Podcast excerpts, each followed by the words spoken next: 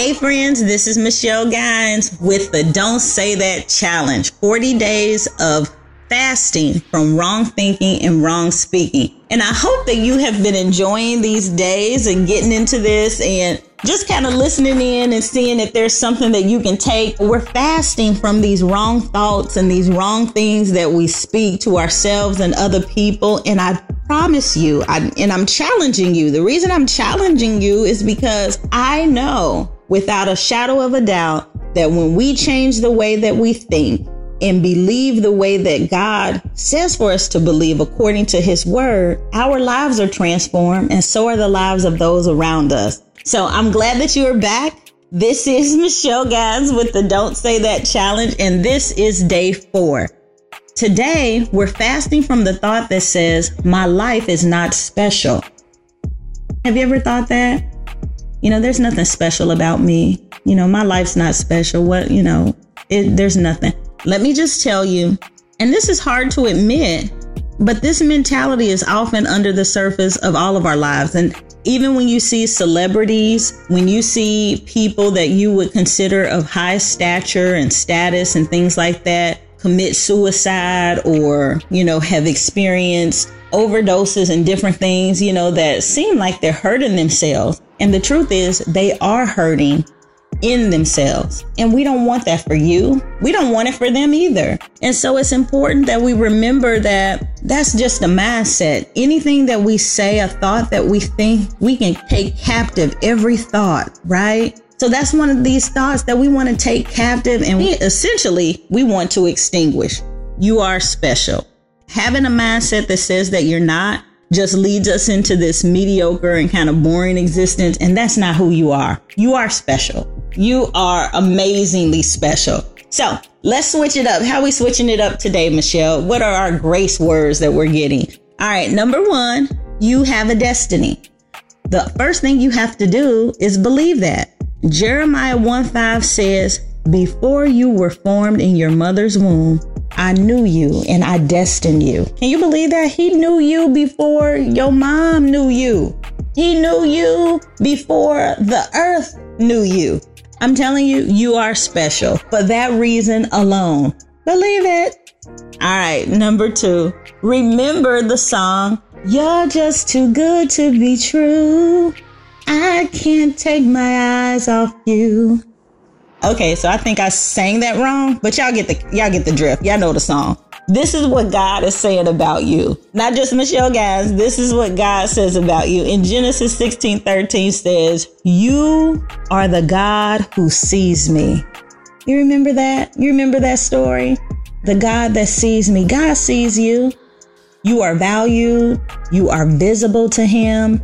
You are seen by him and he loves you. And because of that, you are special.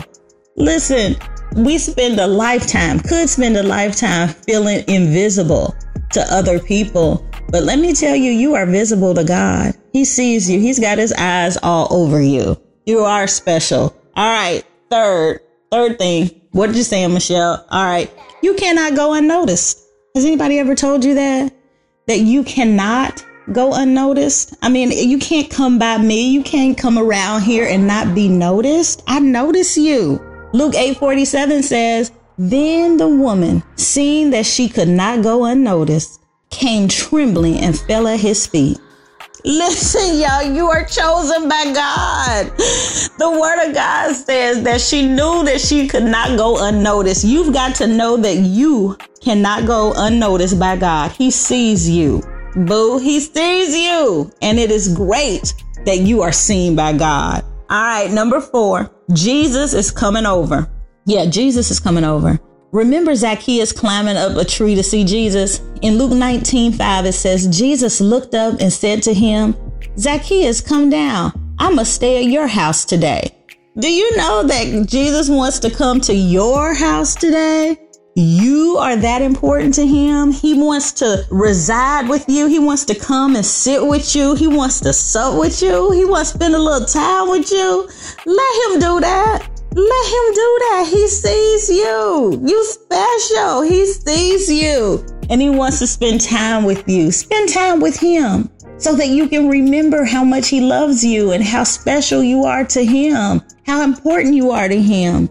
Listen, the fifth thing, this is the fifth grace fact, right? It is you are the apple of the Father's eye.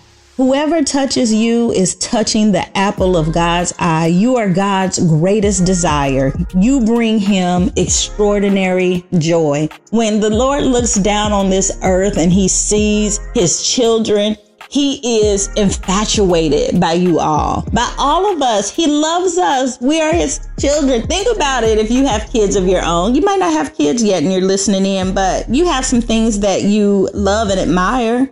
And God loves and admires you. And I want you to know that and believe that. So here we go. Today's think this and say that. I have a destiny. I am chosen by God. I cannot go unnoticed by Jesus. He sees me and recognizes me and calls me his own. He's coming over to my house because he loves me and considers me significant. I reject all feelings of insignificance and unimportance because I am the apple of his eye in Jesus' name. Don't you just love that? Doesn't it make you feel good to know that you are so loved and you are special that you cannot go unnoticed by God? He sees you, He loves you, He is intricately connected to you. Enjoy it, remember it, but most importantly, think it, believe it, and speak it to yourself and to others every day. All right. Thank you for joining me. I will see you tomorrow. This has been Michelle Gines and the Don't Say That Challenge 40 days of fasting from wrong thinking and wrong speaking. I'll see you tomorrow.